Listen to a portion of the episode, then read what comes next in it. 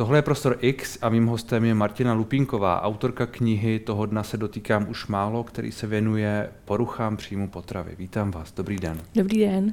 Proč právě tohle téma a proč právě vy jste napsala tuhle knihu? Mm-hmm. No tak já jsem tu knihu napsala, protože mám sama zkušenost s poruchama příjmu potravy a potřebovala jsem si to téma nějak zpracovat. Jako sama pro sebe? Sama pro sebe, no.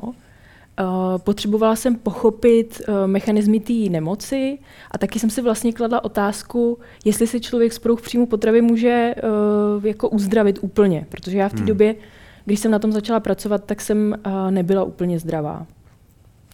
A taky mi chyběly příběhy třeba v médiích nebo v knihách, protože já jsem velká čtenářka, s kterými bych se mohla nějak identifikovat. Že jsem nacházela třeba příběhy z kritické fáze té nemoci, kde vlastně byly popisované jako symptomy, když to tak řeknu. A třeba ta knížka končila tím, že se ten člověk rozhodnul, že se chce uzdravit, což je strašně zásadní moment pro to, aby člověk nastoupil na cestu na uzdravování, ale vlastně pak už tam nebylo, jak to je dál. A mně prostě přišlo zajímavé tohleto zmapovat. My jsme se bavili před rozhovorem o tom, že to je literární dokument. Ano. Což znamená co? No to znamená, že to je dokument, ale není ve formě nebo v médiu filmu, ale je to kniha a je to psaný literárním jazykem. Ale jinak jakoby to vznikalo tak, že jsem se svými respondenty a respondentkami vedla životopisné rozhovory, což znamená, že mi vlastně vyprávěli svůj životní příběh od narození až po současnost a já jsem ho potom sepsala. Čili ty příběhy, které tam jsou vlastně jsou psané jakoby z první osoby. Ano, jako kdyby ty lidé mluvili o sobě, ano. Ale to jste psala vy. Ano, ale na základě toho, co oni řekli. Ne, já tomu rozumím, že to není fabulace. Ne, není to fabulace, je to právě dokument, ale zároveň prostě tím, že ty lidi mluvili, já jsem to nahrávala na diktafon, potom se to vlastně přepsalo, měla jsem člověka, který mi pomáhal to přepisovat a já jsem potom editovala a někdy to bylo spíš jako přepisování, protože mluvený jazyk je vlastně skoro jako jiný jazyk než psaný. Ano. A to, co se snese při tom, když si lidi povídají, tak potom, když je to černý na bílém na papíru, tak to vypadá hrozně. A plus šlo taky o to, že ty lidi, jak vyprávěli vlastně celý svůj životní příběh, tak třeba skákali od jednoho ke druhému, nebo... Ne, tomu já rozumím, že to potřebuje nějakou jako jasně, formu editační a tak dále.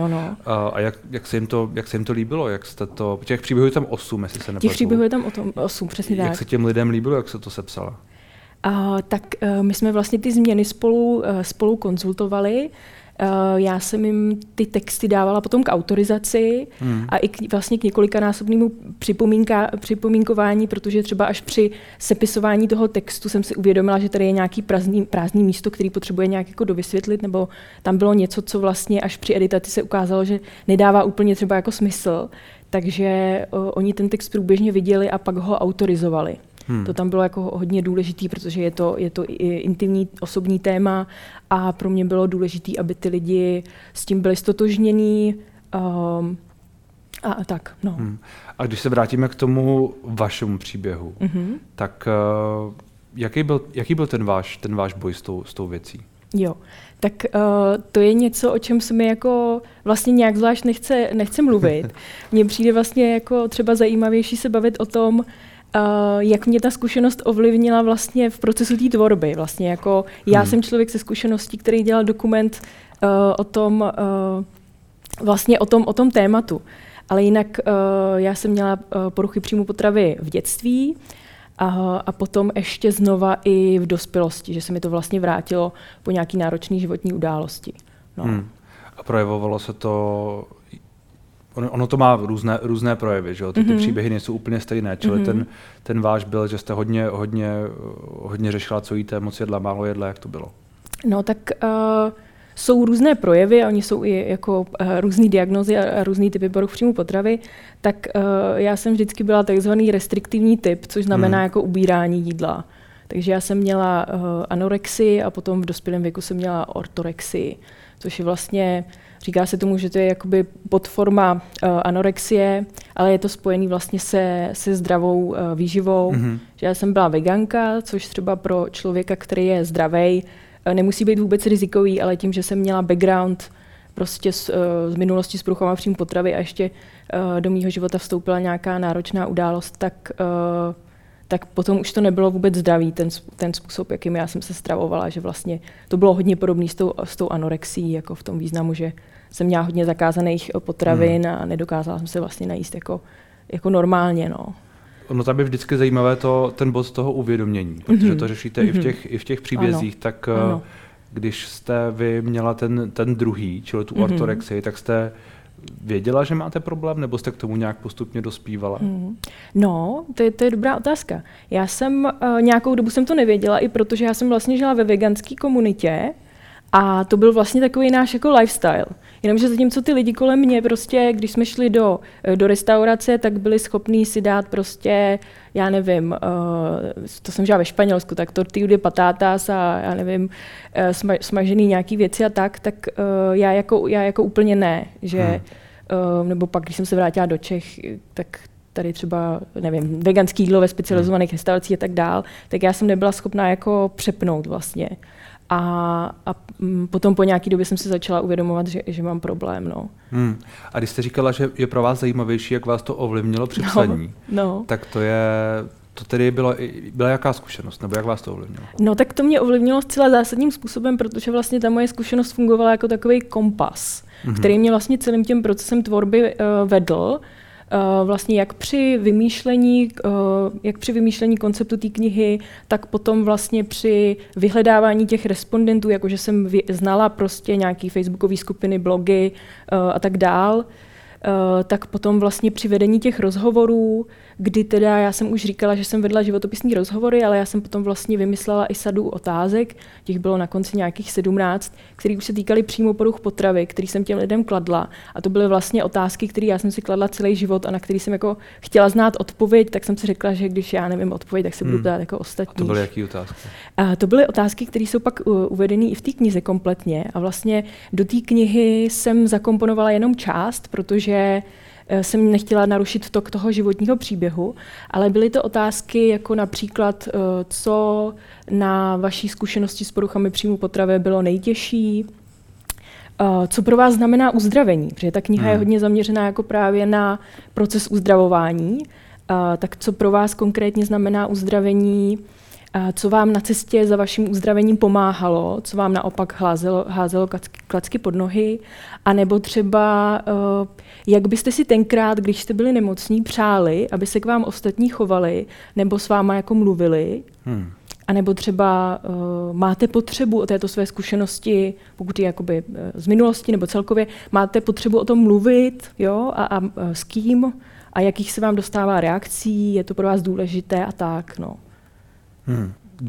Došla jste k závěru, že úplné uzdravení je možné, nebo? Došla jsem k tomu, že je to dost individuální. Vlastně někteří lidé v té knize mi říkali, že už jsou zcela uzdravení, vyléčení, že prostě už si na tu svoji zkušenost ani nevzpomenou, že je to žádným způsobem neovlivňuje jejich život a že jako věří tomu, že už se to nevrátí. A já nemám žádný důvod těm lidem nevěřit, že jo. Jako připadali mě silní ve svém jakoby přesvědčení, autentičtí. A pak zase jiní lidé mi říkali, že ano, že žijou teďka jako fajn život, ale že jakoby ví, že ta oblast jídla je pro ně riziková oblast a jestliže se v jejich životě objeví nějaká náročná situace, stres, krize, takže si musí být vědomí toho, že to je ta jejich slabá oblast a mít se jakoby na pozoru. Že si dokážou představit, že v nějaké životní krizi by se jim to vlastně mohlo vrátit.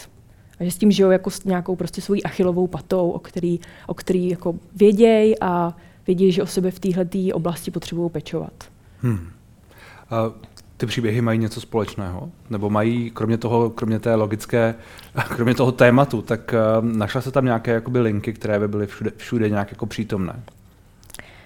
Tak já nevím, jestli úplně všude, ale jsou tam rozhodně prvky, které se opakují.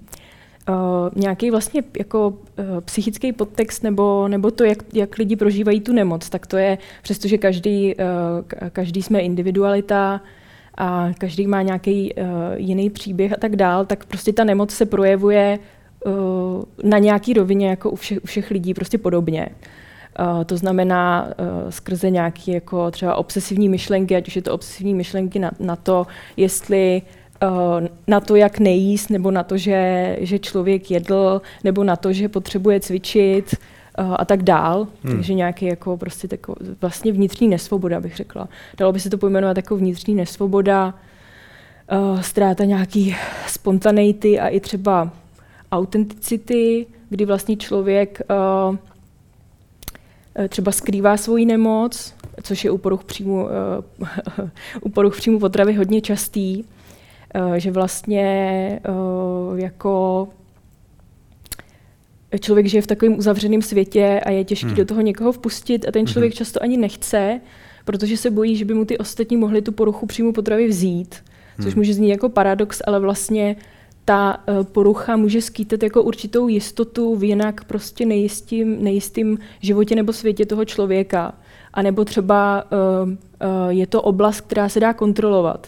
Jestliže prostě v životě toho člověka jsou věci, které se naprosto vymykají jeho kontrole, ať už je to prostě třeba rodinná situace, nebo zdravotní stav rodičů, nebo třeba další věci, s kterýma ten člověk prostě nemůže nic dělat, protože to není v jeho rukou prostě, anebo protože třeba je dítě a nemá vyvinutý žádný jako coping mechanismy nebo tak jako přenese tu oblast kontroly právě do toho jídla, nejídla, cvičení. A já říkám, přenese kontrolu jakoby v aktivním rodě, ale to se děje, to je prostě psychický mechanismus, který se děje sám, to není, že by se ten člověk rozhodnul, že to bude dělat.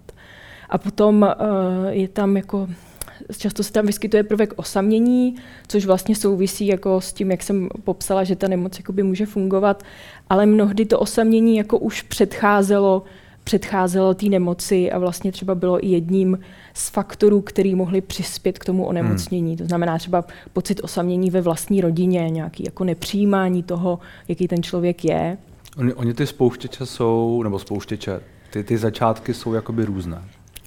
Ty začátky jsou různý a tady je důležitý říct a uvědomit si, že poruchy příjmu potravy jsou multifaktoriální onemocnění, kde vlastně, aby se ta porucha jako spustila nebo nastoupila, tak se musí stát hrozně moc věcí. To je taková jako výbušná směs, která vlastně se skládá jako z genů, z vrozených vlastností, vlastně z temperamentu, jestli ten člověk třeba je, když je citlivý, tak může mít větší jakoby pravděpodobnost, že to u něj se stane, nebo hůř zvládá stres.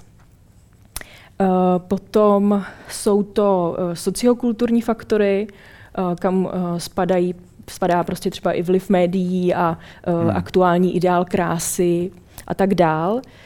Důležitý je vlastně rodinný zázemí, to je hodně důležitý. Ještě jak se ptal na to vlastně, co se v těch příbězích opakuje, tak často jsou tam nějaký prostě jako nesoulady v těch rodinách na různých úrovních. Tak to hraje stěžejní roli a nebo celkově vztahy s okolím, který často ovlivňují právě vztah toho člověka k sobě.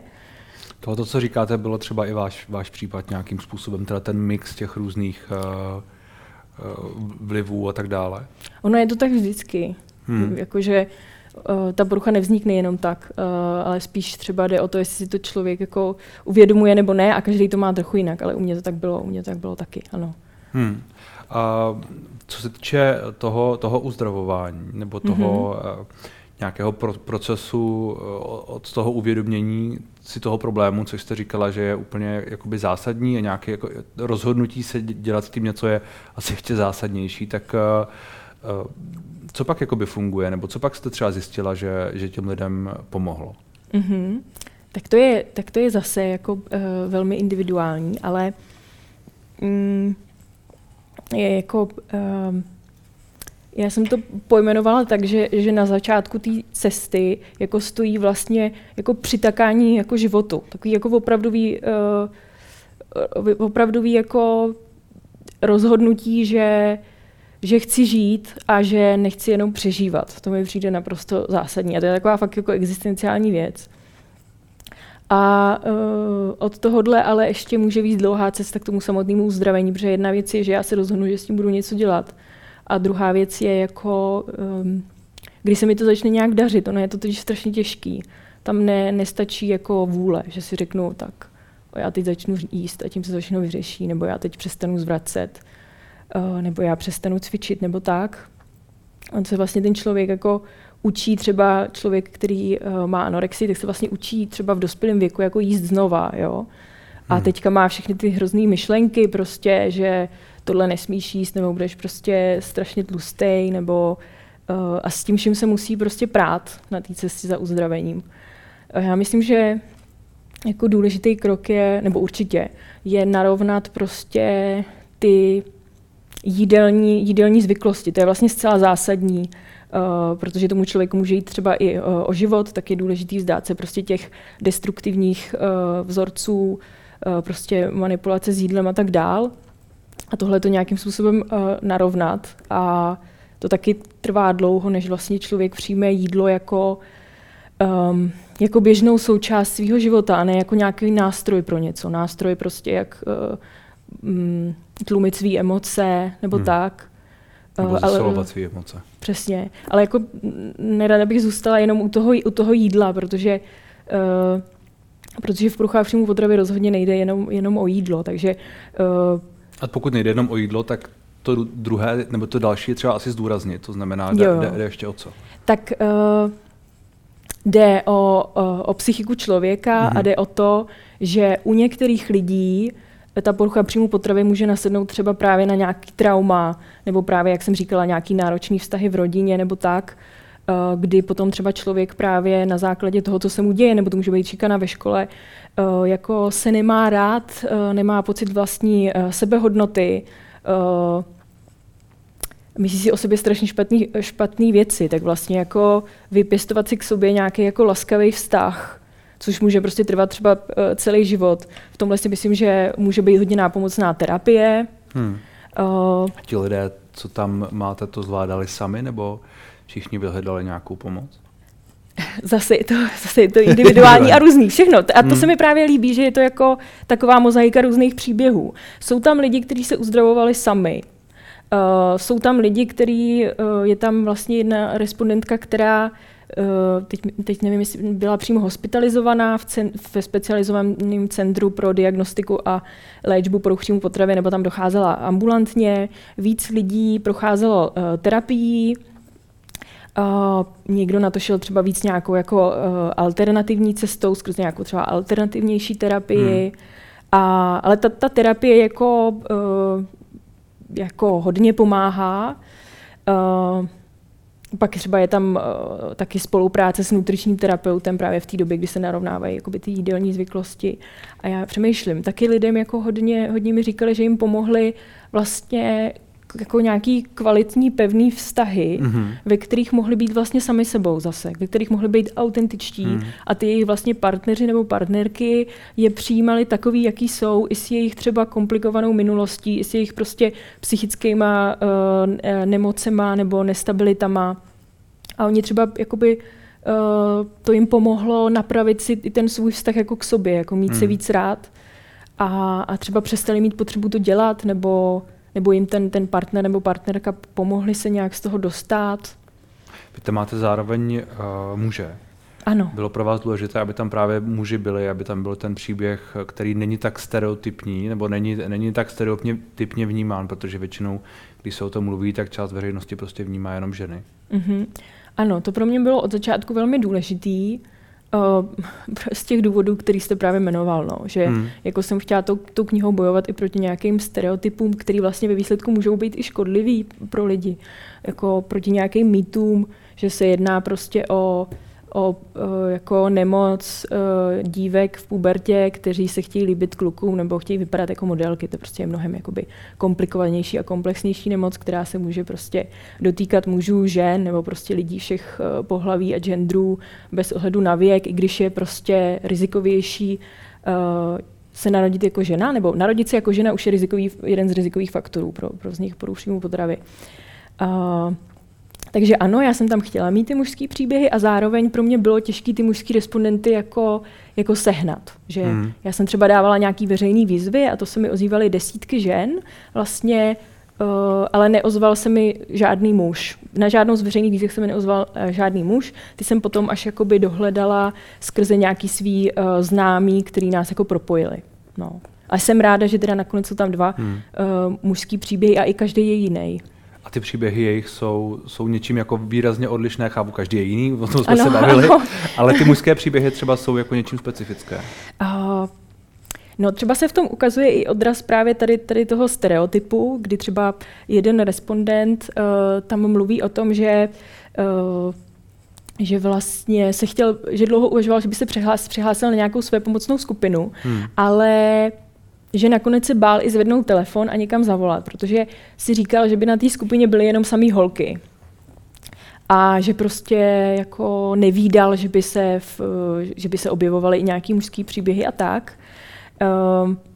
A potom je tam jeden příběh vlastně bodybuildera a ten je specifický, ten teda trpěl bigorexií, což znamená, že vlastně hodně cvičil a byl na tom nějakým způsobem jako závislej a i vlastně veškerý svoje stravování jakoby upravoval proto, aby měl svalovou hmotu a to je třeba nemoc, která je jakoby častější u mužů. No, ale tady je třeba ještě jako potřeba říct, že se mě jako lidi třeba ptají jako dobře, tak do posilovny chodí kde kdo a kde je pak třeba ta hranice mezi tím, kde je to nemoc a kde je to prostě jako životní styl, tak já si myslím, že je ta hranice, a to by se asi celkově dalo říct třeba i o té ortorexii, o které jsem mluvila já, kdy zase se jedná o zdravou výživu, takže ta hranice je v tom, kdy vlastně člověk ztrácí svoji vnitřní svobodu a už ani jako neví, proč ty věci dělá, ty věci se dějou prostě sami. A zabírá to většinu jeho mentální kapacity, prostě ovládá to jeho život. No. Jak dlouho jste na tom pracovala? Pracovala jsem na tom zhruba 5 let. 5 let sběru dat a tak dále? No, asi jsem sbírala data asi 4 roky a potom jsem 1 rok zhruba to zpracovávala. No. Jsme se bavili před rozhovorem, že jste prošla něčím, jako je vyhoření, že jste toho měla jednu chvíli prostě asi moc, bylo to tak? Bylo to tak a asi to vlastně nebylo ani jenom jednou. Ale tam šlo i o to, že třeba jsme na tu knihu neměli financování. Takže to se vlastně všechno dělalo zadarmo, až potom, když vlastně probíhala spolupráce s nakladatelstvím Women, u kterého to vyšlo, tak tam potom jsme získali granty na vydání té knihy. Tam už to pak bylo jiný. Ale jinak vlastně ty roky, kdy se sbíral ten materiál a tak tam šlo i o to, že prostě se to dělalo po večerech, o víkendech a tak. Takže to bylo náročný. A pak šlo taky o náročnost toho tématu a tady do toho se zase promítala ta moje vlastní zkušenost, kdy na jednu stranu ta moje zkušenost fungovala jako kompas a vlastně byla pozitivní a na druhou stranu se mě vlastně ty příběhy dotýkaly. Hlavně ze začátku. To bylo potom zajímavé, že postupně se ten vliv jakoby těch příběhů na mě nějak snižoval. Že vlastně to skutečně pro mě ta práce měla nějaký jako terapeutický efekt a zároveň já jsem celou dobu docházela na terapie. A teď jsem zapomněla, o čem jsme to mluvili. Bavili jsme se o tom vyhoření. O tom vyhoření, ano. Pardon, jasně. Takže vlastně si myslím, že i skrze to, jak moc se mě ty příběhy ze začátku dotýkaly, tak tam došlo k nějakému jako emočnímu vyhoření. Že prostě já jsem si říkala, že jako toho utrpení jako lidského je tolik a co si s tím vším mám jako počít, tak jsem si pak musela dát nějakou pauzu. A potom ke konci toho projektu, tak tam se jednalo o jako vyhoření, nebo asi částečný vyhoření, nebo něco, co se tomu stavu blíží, prostě jako nějaké přepracování. No. Co s tím chcete dělat dál? Nebo takhle je to pro vás uzavřený, vaše terapie skončila tou knihou, nebo chcete se v tom dál ještě nějak tomu věnovat? Jo, tak tady je jako důležitý říct, že ta kniha není jenom moje terapie, ale byla to důležitá část té práce. Já vím, že ne, to jsem trošku jako... No jasně, já doufám, že to bude terapie jako i celospolečenská. Ale jako to je zajímavá otázka, protože já to téma už mám pro sebe uzavřený, což je skvělý. A to znamená, že vlastně se tomu jako už nechci ani tolik věnovat, ale na druhou stranu já třeba mám ještě nazbíraný materiál právě ty odpovědi na ty otázky, které jsem tady zmiňovala, které jsem kladla všem, které se týkají přímo produktu potravy a ty chci zpracovat na web. Potom jsem dostala nabídku, kterou jenom nastíním, že vlastně ta kniha by mohla mít ještě svůj další život v podobě nějakého jiného média, ale to je zatím jako úplně otevřený. Nějakého podcastu? Nebo to právě nebudu říkat, ale prostě, že by mohla mít ještě další život a já tomuhle chci být určitě otevřená, protože jsem tomu věnovala spoustu času a taky mi přijde, že to jakoby tomu tématu jako věřím, že mi nepřijde, teda dlužím, že mi nepřijde fér, že jako já jako vydám knihu, teďka se kolem toho třeba zvedne nějaký zájem, někoho to osloví a já se jako stáhnu. I když třeba by mi to bylo z hlediska mý introvertnosti nějak jakoby bližší. Takže já cítím obrovskou zodpovědnost za tu knihu i za to téma, který jsem nějak vnesla jako do společnosti, nebo ne, že bych ho tam vnesla, ale jakoby přispěla jsem snad k nějaký debatě. Třeba ta kniha je zajímavá taky výtvarně.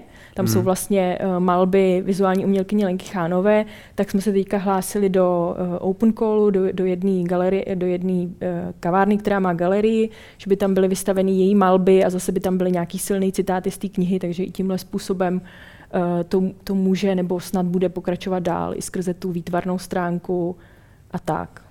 Ta kniha je opravdu velmi pěkná. Díky moc. Sam daří to téma ještě nějak dál zpracovat, jestli budete mít tu chuť. Děkuji moc za rozhovor. Já taky děkuji.